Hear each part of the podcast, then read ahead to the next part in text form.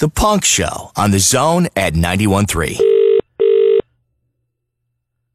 Hello. Hello. Oh, that sounds better already. Good. Uh, thank you for taking the time, Glenn. This is really this is really great. I've been doing this little Thank radio you show. for your interest. Well, of course. Um, you know, just on a quick note, I mean, I've done this show for about eight years and interviewed all kinds of people. I never thought in my wildest dreams I would be speaking to an actual Sex Pistol. So this is very Um, cool for me. It was a long time ago, but yeah, there you go. um, Um, I, I never thought in my wildest dreams I'd be talking to somebody in Canada 43 years after the event still being called an ex-Sex Pistol. fair enough. It's Um, funny old life. Yeah. It, isn't it though? And just to let you know, this is obviously we're not on the radio right now. This is pre-recorded for my show, and my show also is uncensored, even when it goes on the air. So you don't need to worry about what you say. Well, then I, I'm going to say to that, well, fuck me. I thought we'd start with sort of what's going on right now. Um, and I just learned a couple of days ago that uh, you did like a one-off uh, reunion show with uh, the rich kids at the the awards show. Oh, the Vive Le Rock thing. Yeah, it was. Um, yeah, it was just for fun, and um, it just kind of happened. Actually, everybody was together. Well, everybody apart from poor old Steve New, the guitarist who's no longer with us. Mm-hmm. Everybody was in the same place at the same time. I was going to be playing there anyway with a house band they have, Urban Voodoo Machine, who are jolly good. And then Midge was in town, and they asked him to do it, and then Rusty was around, and I'd actually been doing some recording with a guy called Neal X, who was in Sigue Sigue Sputnik, and is a mate of mine. He's a pretty good guitarist. He was a Rich Kids fan, and I said, "Well, look, we got this show, but we need a guitarist." He said, "Well, I know the songs." I said, "Come on, then." It's, it just came together, and we did it. It was fun. It was, I like doing things for fun. Some of these things you do these days, they're like youth clubs for old people. it's, it's kind of, um, yeah, there you go. But you see all your mates there, and you know you can compare who's got the the best sort of hairline still and not so grey and all that lot. Well, speaking of speaking of hair, I remember Sigue Sigue Sputnik. I remember those uh, those '80s uh, hits they had there. Those guys looked crazy. Yeah, well, Neal was the one with the, the biggest quiff in the world. It's, it's not quite so big now, but every time we do do a gig together, which we do occasionally, it's it's kind of I always feel my quiff comes off second best to his one. so there you go. What is Midge up to these days? I don't. Is Ultravox still Midge, a thing? Midge is pretty busy. He, he, Midge does well. He's, he's carved out a good niche career for himself. He's always going to Germany. He, he did something in America. And then there's quite a nice theatre. I don't know if you've heard of it called the London Palladium uh, in Yes. Oxford Circus. And I'd done the show with Midge. No, it was fun. Blah, blah, blah, blah. Midge was good. And we all got on good. I don't see him very often. And then the next day I was going into town and I was walking into Soho, past the London Palladium, and they got a big one of those big flashing light pictures, you know, like those TV LED screens. Midge Ure, October, London Palladium, Midge Ure, doing Visage and the sounds of the 80s. So he's doing all right for himself. He hadn't mentioned it. so keeps his keeps his cards close to his chest. But good for him. He's, he's a class act, is Mitch. That's great. Um, so you your latest album, I guess it's a little bit, uh, it's a few months old now. Is uh, good to go. It's a great record, by the way, uh, Glenn. I really you. really like it a lot. You got some touring coming up. It looks like you're in um, Sweden starting next week. Yeah, Sweden, and then I've got um, getting on for about a dozen shows now in um, around the UK. El's coming over. He's going to he's coming to London while I'm in Sweden. He's going to stay with me, and he's going to drive my son mad for a few days to get over his jet lag, and then we start rehearsing, and then we're off touring around the UK in May. We're doing that. Um, and then I'm coming to the States. I've got three just solo shows, just by myself, um, in June. And then also I'm going to do some writing with Elle, because now I'm working towards the next, starting to work, work towards the next record. And then, um, uh, what else? Uh, and then in July we're, we're going to Japan, doing the Fuji Festival and some club shows there. Oh, cool. So yeah, it's beginning to get a bit, um, a bit more like it kind of thing. Um, But I've been pretty busy this year already. I went to South America yeah. end of January, February, and played with some friends. Well, I went to Brazil and played with this guy called Supla, you might have heard of. Um, he sort of looks a bit like Billy Idol, but Brazilian. And he had a great band with his brother called the, the Brothers of Brazil, and his brother's the most fantastic sort of bossa nova guitarist with a classical guitar which he pl- plugs into a fuzz box and Supla sings but also plays bossa nova punk rock drums. So that's something to behold. And I'd sang on a track on his album and he invited me over for the launch of the album. So I, I did a few songs with him and then I went on to Argentina and played with some friends down there who were the Sex Pistols of Argentina back in the 80s called Los Violadores, and they're really hmm. good. They learn their songs, and they're not just punk rockers. They're like really pretty good musicians. So that was fun. I even went to Montevideo, which is in Paraguay, I think. It's either Paraguay or Uruguay. Right. And it was good because every time I've been to South America, if you go out for a walk down near Recoleta, and there's a big doctor, and there's a big sign up, and it says um, Montevideo, two and a quarter hours by hydrofoil. I thought one day I'll do that, and I did. We got we got the hydrofoil, but the only thing is, is all the windows are frosted out and you can't see out. So you go right across the River Plate. And you think you might see where they sank the Bismarck, and you can't look out the window. So it was a bit annoying once I got up at six o'clock in the morning to get to seven o'clock ferry. But there you go. We can't win them all. And then weekend before last, I was involved with this thing called PMX, which is in Palestine, and that was an eye opener. Oh, wow. To do that, and played with some Palestinian musicians um, who were really quite Western, like hip hop and, and rap and stuff like that, and then a few rock bands and a few traditional things. With they got these fantastic instruments that look like a big lute, which is called an oud, which makes a real kind of wang bang doodle kind of sound. So yeah, it was very interesting. But they are living under the cosh over there, and the most lovely people I've ever met. They were fantastic.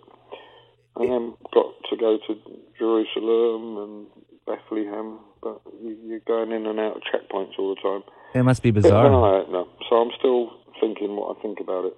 To be honest. Yeah, um, you know, I've seen like there's sort of a couple of documentaries floating around. I think Larry David, the comedian, went to Palestine, and uh, when you see that, it's funny when in the Western world or whatever, and you hear about the news, you kind of picture this much different scenario. But it's they're you know these people are culturally aware, and they've got they've got a music scene, and they've got a really cool thing going on, even though they're living in this strange sort of oppressed life. You know. Yeah, I mean they are really under the cosh, you know, and everywhere there's all these sort of not quite legal settlements with this massive thirty foot wall with razor wire on top of it all round it, and we got taken to Bethlehem, and but to the Palestinian side, and there's a hotel there called the Wall, not the Walled Off, but the Walled Off Hotel, which was set up by the artist Banksy, and it's right opposite the wall. Oh yeah, it's a fantastic old building, really nice hotel inside. We just went there for coffee, and they got something on. But the view out the windows is, is the wall, and they, there's a little card saying, "Well, welcome to our lovely hotel," and he said, but as you can see, other people have got bigger problems than you complaining about how hard the pillows are. it's kind of quite funny, really. Wow. Yeah, but it's, it's eye opener, eye opener. So that, that that was set up. There's a guy called Mike Goldschmidt who um, I, is a neighbour, and I went last year. I went to Korea and got involved in a concert called a DMZ or DMZ concert um, right on the border of North and South Korea. Right, the de- um, demilitarized zone.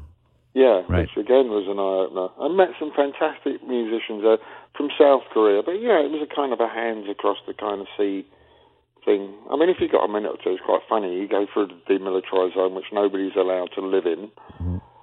because there's all unexploded bombs there, but they can go there in the morning and farm and have to come out at sunset. And then we went to a farmer's market that was opposite the um, the old Labour Party headquarters, where the North Koreans tortured and killed people. And was somebody, there was a dance troupe and I thought, oh no. And it was very moving in the end. But over the road, there's a car park, and they've got a farmer's market selling honey from the demilitarized zone. It, it was just Wow. all a bit weird. And then you go to the actual border, and there's a funny kind of hill it looks like, but actually it turns out it was it's an artificial one because it was built as an anti-tank trap, and there's some steps going up. And I said, "Oh, can you see? Is that to see North Korea?" And they said, "Well, you can see North Korea if you go up there, but the real reason is is because nobody lives there. It's like natural habitat." and there's a bird sanctuary where there's a, a rare breed of ibis bird thrives there.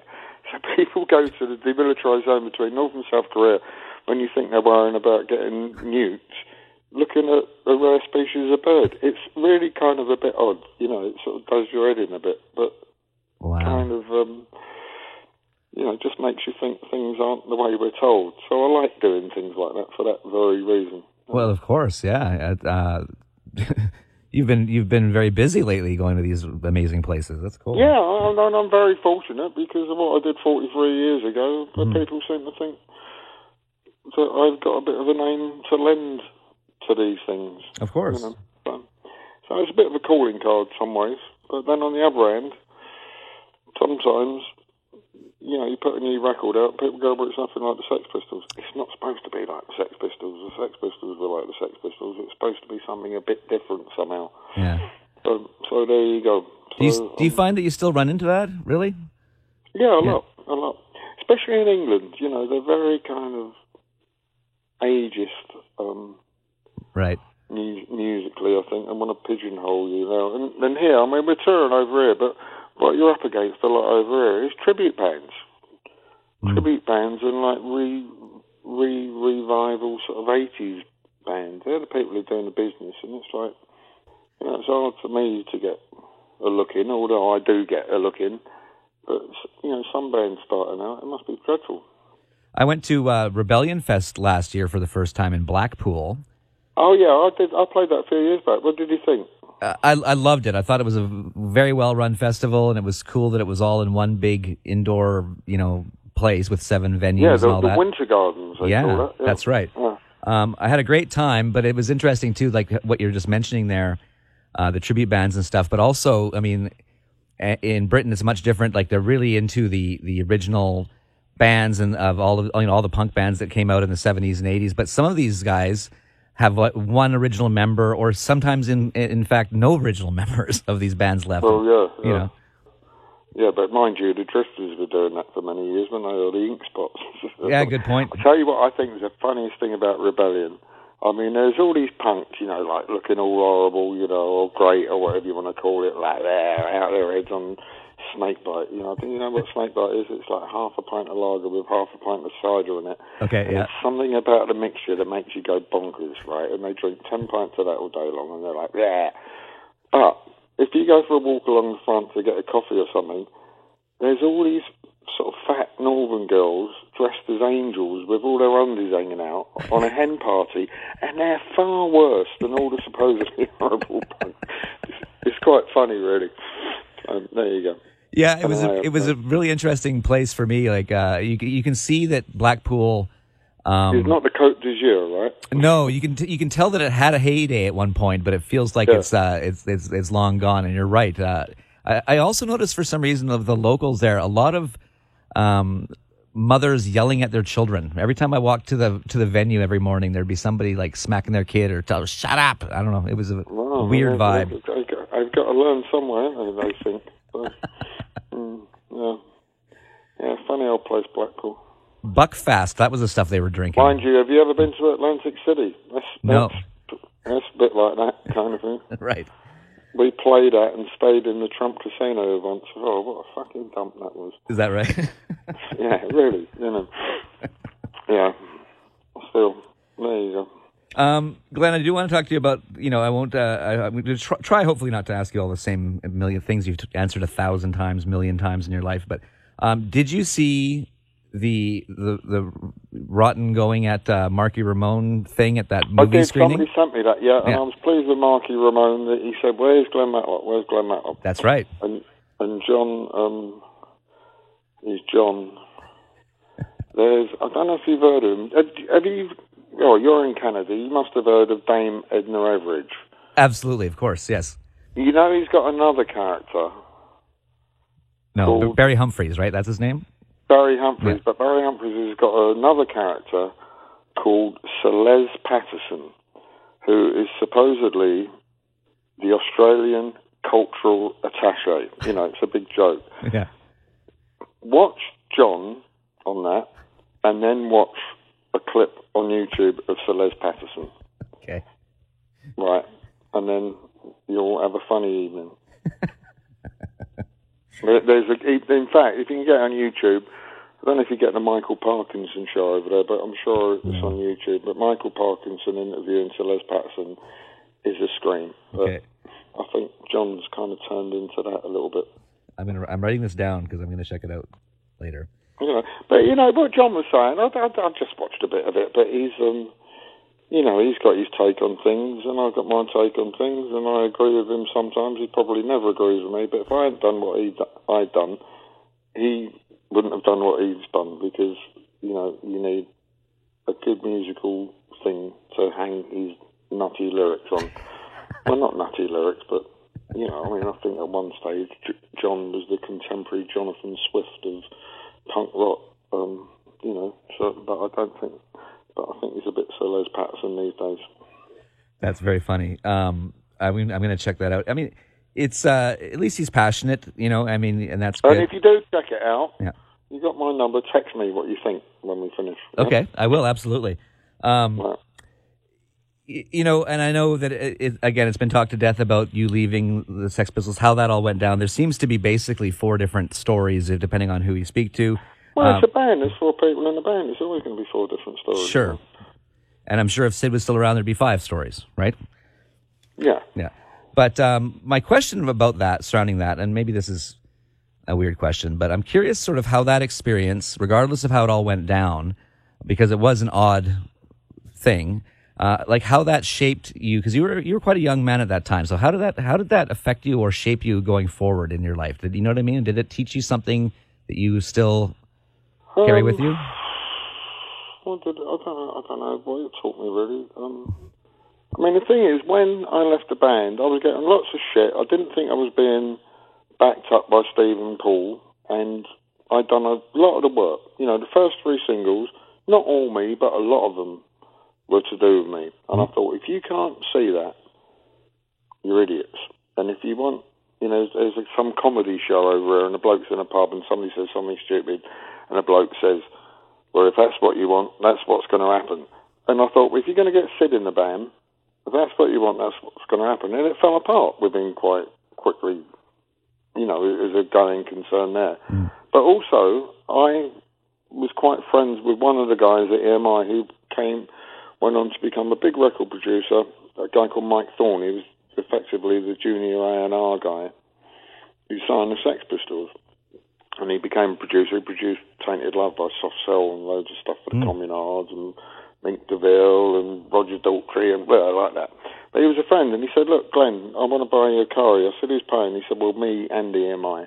And he said, Listen, look, we know there's a problem and there's a record company. We hope you sort it out. He said, But if you don't, we see you as the main tunesmith in the band and we'd be more than interested in anything that you come up with. And I thought, shit, well, that's interesting. And that didn't mean I wanted to sign to EMI, although I, I did end up signing to EMI. But as a young man who just turned 20, was getting a loads of shit, even though he was trying his hardest.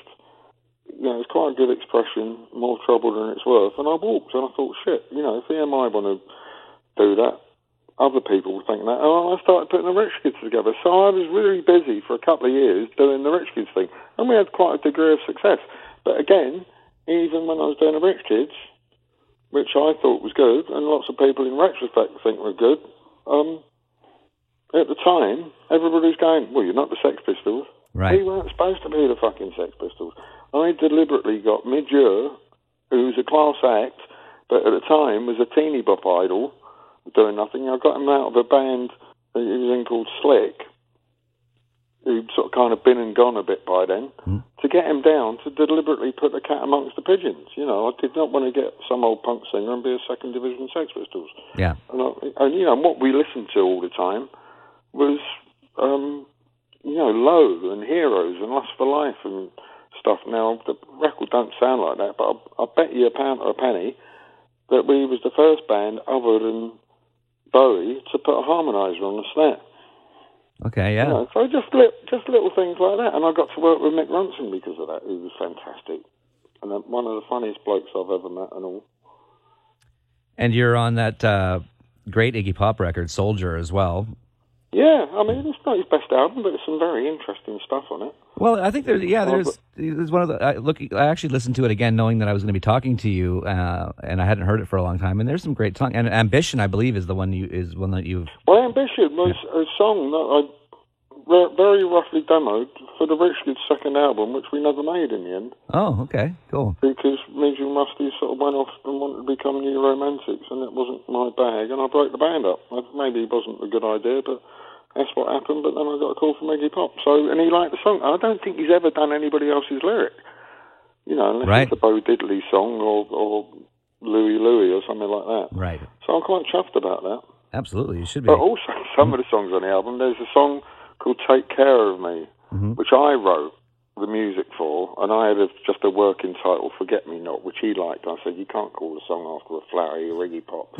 and he went, "Okay," and he came up with "Take Care of Me," and he had this girlfriend at the time who was German, and I think he wanted to split up with her, but her dad was a bit of a heavy duty sort of criminal in Berlin, and Iggy was scared of her, scared of him. Mm-hmm. So he didn't want to kind of dump her. But there's a line in the song, he goes, International garbage man, I've decided that's what I am. I need somebody to pull me up because I'm sinking like crazy in my sauerkraut, right? And I think it's all to do with him. And when we went to Berlin, I did a European tour with him. He was, um, you know, we all had hotels and he didn't have one because he was going to go and stay at his apartment. And she pissed off somewhere and taken the keys and he couldn't get in. it's quite funny seeing, you know, you think, oh, Iggy Pop is this big rock star and they've got the same kind of lives as the rest of us. Absolutely. Bit of an eye opener, that, you know. Um, did you meet Bowie during those days? Because that would have been. Is Well, that, yeah, I did actually. It Yeah. was quite funny. That I got to do the album. I don't know how long you want to go on for, but I've, I've had a coffee since I've been sitting here, so I might as well chat. If you're good, I'm good. I got to play with him because he made the New Values album, and the New Values album. The guy who played bass on the album was going to play second guitar on the tour, and they were short of a bass player.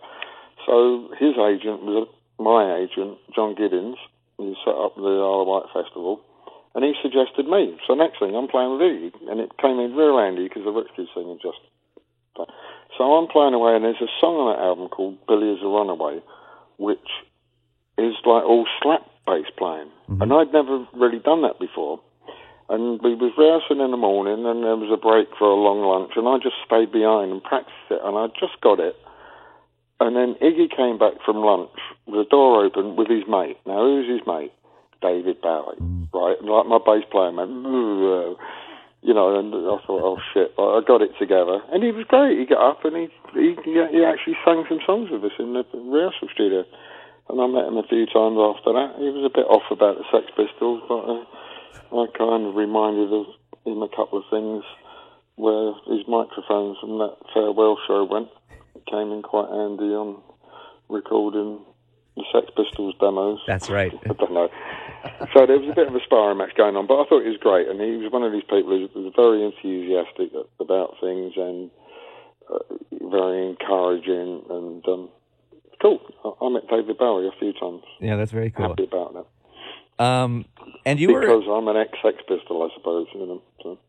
Well, I mean, that's the thing. It, like you, you sort of touched on this already. I mean, regardless of how everything sort of went down 40 plus years ago, that has opened so many doors for you just have just having that experience and being part of that, right? Yeah. Yeah. yeah. Yeah. You know, and all the people I've got to meet over the years, mainly, are kind of are quite proud of the fact they're not just Joe Blow who happens to play guitar, but you know, they're pretty cool, kind of more left field musicians. You know that most people would respect. Mm-hmm. You know, I mean, I'm quite happy. Next month, I'm playing. I've got a couple of my mates who are good. Chris Musto's playing drums. He's played with a good few people over the years. And the chum, Jim Lowe, produces the Stereophonics. He's playing bass, and he's quite happy to play my bass lines. And Al coming over, but he's only going to come over and stay in my spare bedroom. You know, it's kind of it's kind of quite funny, really. But I'm I'm proud of that. So down the road, yeah, there you go. And uh, uh, you were in the Faces for for a little For while. a little bit, yeah. I thought I'd hit pay dirt then, and I thought it was going to go on longer. it wasn't Rod Stewart didn't do it, but um, it was Ronnie Wood, Ian McLagan, Kenny Jones, and Mick Hucknall right. sang. He was very good, actually. He got a lot of stick when it was announced, but he did it anyway.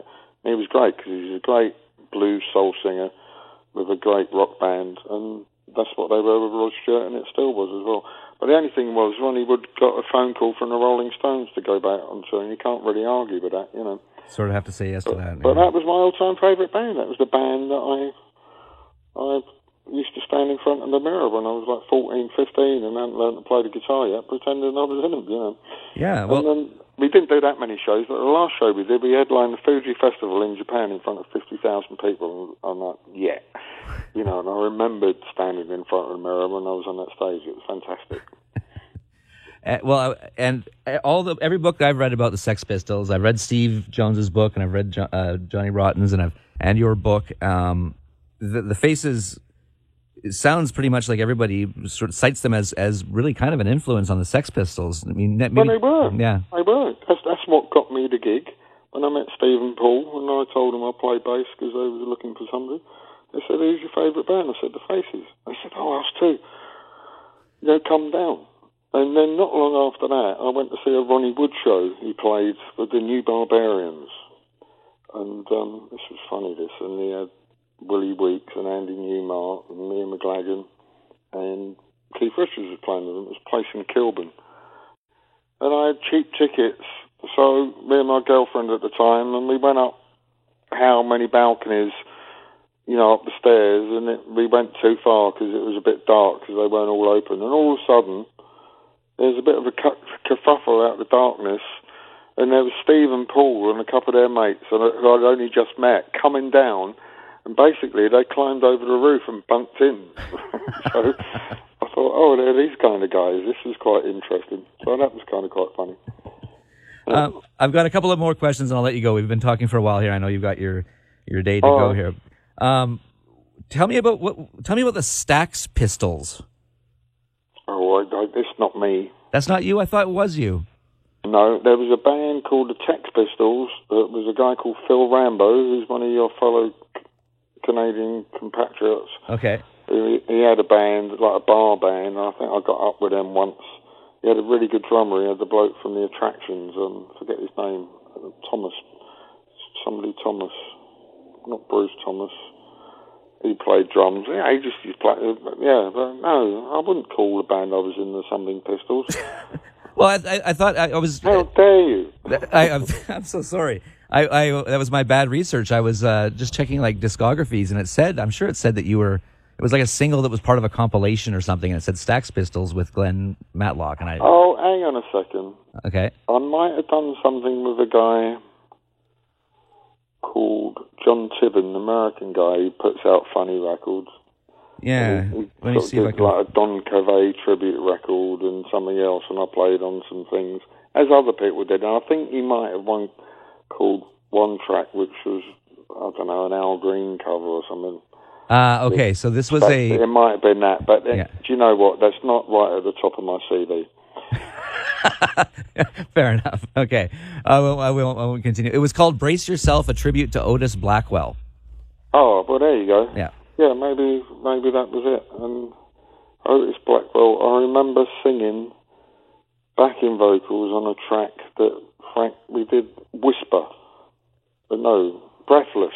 That um, I don't know if it was an Otis Blackwell song, but um, Jerry Lee Lewis did it, and Frank Black had sung the lead vocal, and I did backing vocals, but I never met Frank Black. He did call me up, but I was out, and when I called him up, he was out, so we left it at that. Are you a collector of anything? Or do you collect records? Do you have? Uh, do you have you held on to memorabilia over your career and stuff like that? I got things in a box.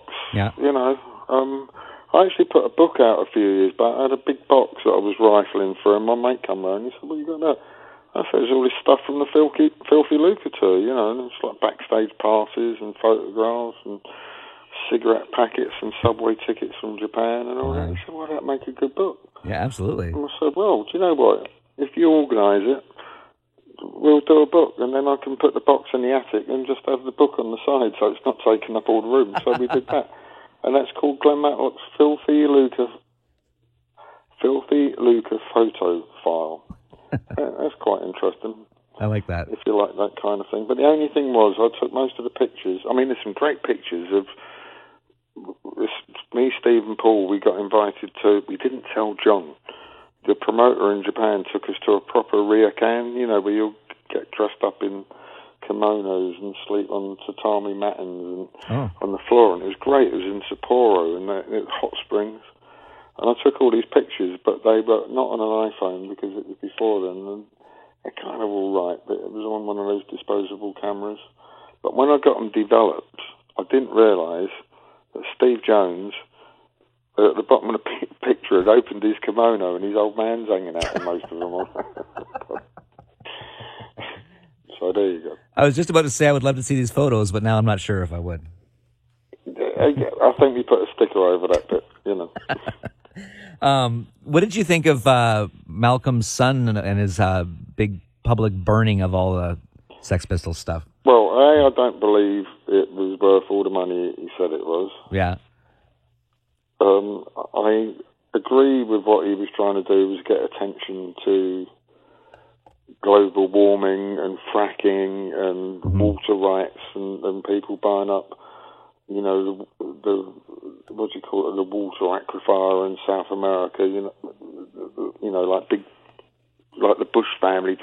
Yeah, all that's fine and draw attention to that, but it was nothing to do with punk rock apart from the fact that his dad was Malcolm McLaren Right. and you know burning Sex Pistols memorabilia on a raft in the Thames when nobody could really check what he had anyway.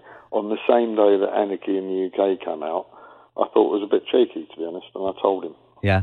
he Um, wanted me to get involved in it, and I didn't. yeah. No. Um, so I'm not saying anything like that is sacrosanct, but I just thought no. Well, it's not sacrosanct, but it's um, you know, this is our new history. You know what I mean? It's like it's like burning it's like burning museum artifacts. Really, I mean, I know we're not talking hundreds of years old, but one day they'll be hundreds of years old, and we One should. day they'll be hundreds of years old. Yeah. Yeah. Um, okay. things that are hundreds of years old, when they're hundreds of years old, they'll be even more hundreds of years old. So you never win, yeah. But there you go. That's true. Okay, I'm going to wrap this up, but I do have one quick thing to ask So you am I about. boring you? No, no, not at all. I just um, no, we can continue. But uh, I do actually have somebody who needs to be in this particular studio, but I can't believe that I would ever want to cut off you. So I don't know. Well, all right. I I've got a lot of questions. it. I do want to ask. I, I okay, so the your your book. Um, I, I don't have a physical copy of it right now, and I and when I found out on Monday, um, that I was um, that this was confirmed, and I was interviewing you, I was like desperately trying to find a, a copy of it. Well, do you know what you can do? You can go online Yeah. buy it as a, an e-book, and you can also go online and and they do this print on demand service, and you can still buy it. Um, oh, So uh, Essential Books or Rocket 88 Books. Okay. Just look it up, then you can get it from them. And it's not that expensive, and it's a jolly good read. Absolutely. Well, um, uh, there was two things I was going to say about it. First of all, I ra- I literally went to every, uh, pretty much every bookstore that we have here in Victoria, and there's several. And uh, um, you know, when there's somebody behind the counter who's like 22 years old, uh, bookstore employee, and they don't know their music history, they give you a funny look when you ask if they, if you have a book called "I Was a Teenage Sex Pistol." Right. They have no idea what you're talking about. Um, but also the pledge music. What happened to pledge music? Because I went on your, I was going to buy the signed copy. I thought well, this would be cool to have, and then it said Well, pledge music is like down or something. They've gone under, and they owe me many thousands of pounds. Oh dear, sorry to bring it up. Um, and they owe lots of people many thousands of pounds. I And had no idea. people even more than that. So the bloke's trying to rescue it, but it's one of those things of overextending a company. I mean, if you went to their offices, they had quite special offices in the middle of London, and um, somebody's overextended it and they come unstuck. So I, I did quite well out of that pledge campaign Yeah, and there was people all round, and I wasn't that into it at first, and I thought, oh, is, is this a bit cheesy? And then when I had to fulfil all the orders, I thought, hang on, I got all, I got orders from Canada and Mm-hmm. you know, you know, Sichuan province, Iceland, India, China, Russia, loads in America, all around Europe, New Zealand, South America. I thought, oh, actually, this is quite handy. So I, I spent a week filling everything out and sending it off. Never got fucking paid. wow. Got it. So Yeah, well that sucks. paid is another matter, you know. I didn't even know Well, that. I didn't even realize they were that they'd Yeah, gone under. yeah, no, there's been kind of stuff in Music Week about it and all that lot. Okay. And, um, I feel a bit sorry for the guy who set it up because it's not him. It's some American company come in and we're going to do all this and do all that. You know, and they make you think that all your money is ring fenced and it fucking ain't. Mm. So, mm, and I was very annoyed about it. I've calmed down about it now. Yeah, well, I apologize for bringing it up because I didn't. I didn't even No, realize. no, you know, but then just with my, as well as selling the, the new record, I was using it as a shop front for selling older records and T-shirts and the book as well. You know, and that Yeah. way I was always directing people. You know, you want an autograph copy, just get it through Pleasure and I'll sign it and send it off to you. Right. Wish I hadn't done that now. You know, so now I've got to think of another way of doing it, and lots of other people have. But you know, there's bands kind of up until it was closed down quite recently, and they were still taking orders. There was bands who kind of people had pledged for them to make a new album. They booked studio time on account of the fact they've got this money coming in and maybe put a deposit on it. Then the money hasn't come through and they're stuck. You know, and the studio's lost the studio time. The bands have lost it. It's a kind of a real big knock-on effect. Absolutely. So, Well, hopefully you'll be able to uh, offer some of that stuff up in a different uh, on a different site or different different way because I would like to uh, to get one. I mean, I know I can do the ebook thing, but I, I'm a guy that likes. I mean, I like. I'm a collector of stuff, so I'd like to get like a signed, actual, proper copy. Well, what and- I am about to do, I've got a website up, glennmatlock.co.uk. You might want to mention to your um, listeners. Mhm. Um, and well, there was a link to pledge on that. But soon, I'm going to get a, a, a shop front, you know, an e-shop front, so, so you'll be able to do things like that on it.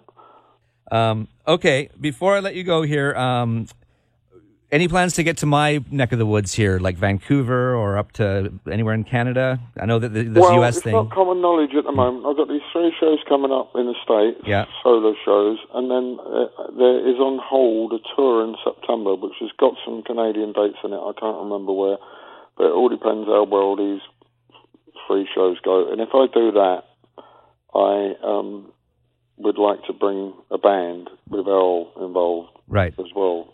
Um, so yes, there is. You know, and then since the show's been, I've got a mate of mine who runs this club in in Hamilton in Ontario. Um, Lou, what's his name? Lou, I forget his surname. Got a club called This Ain't Hollywood. He said, "Oh, you know, come and play here." You know, and a few other people have been doing that. So. Uh, if I can tie it all together, I'd love to because I've, you know, I've got this record out, sort of, Yeah, and I want, I want to tour it properly, you know. of course. Well, if you do manage to get over to the west side of Canada and play Vancouver, then we should try to convince you to jump on a ferry and come to my little town on the island here. It's it's very beautiful. You, I think you'd like I don't need much convincing as long as it's not too cold.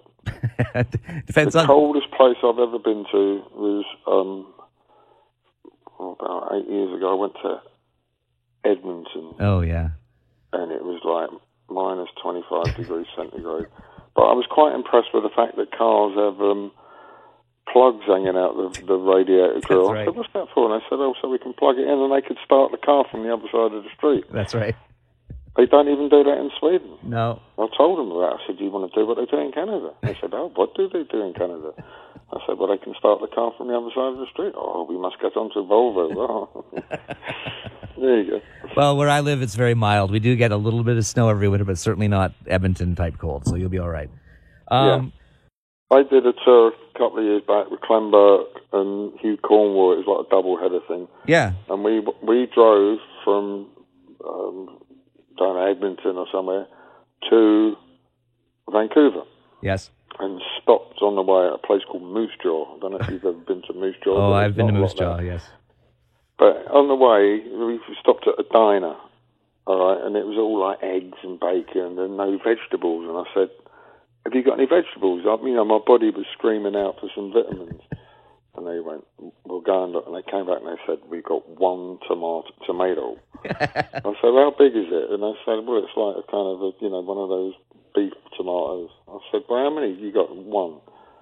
She went, "It's five dollars," and I said, "I'll have it." And everybody sat round watching me eat this tomato in the middle of the frozen wastes of um, Canada. So there you go. That's But then when we got to Vancouver, it was quite sort of unseasonably warm, and I found out they got a microclimate there. So good for you. It's true. Yeah. And we've got plenty of tomatoes, and they're less than $5 each. Yeah, okay. But there you go. Glenn, this has been an absolute pleasure. Thank you so much for your time. Yeah, it was fun. And uh, and I'm going to listen to, or I'm going to YouTube that uh, Barry Humphries character that you were talking about because I can't wait yeah, to see that. So Les Patterson. Yeah. Um, and hopefully you play a few tracks from the, the record. Yeah. If you played them once, it don't mean you can't play them twice. I'm No. proud of this record. It's got No, some great 100 stuff on it. percent. So, real quick, what I do what, usually with these interviews is I put the whole thing up online for people to listen to if they want, and then in, in a couple of weeks I will uh, sort of make a my regular show that goes on the air with all the music. I will grab like three or four nice clips from the interview and then surround that with music. So we'll obviously play your your solo stuff, new and old, as well as uh, some Rich Kids and some Pistols and everything. Yeah, good man. Okay. Um, all right, fella. Okay. Have a great day. Thank you. Bye bye. See you later. Bye. Bye. You've been listening to The Punk Show every Friday night at midnight with Jason Lang.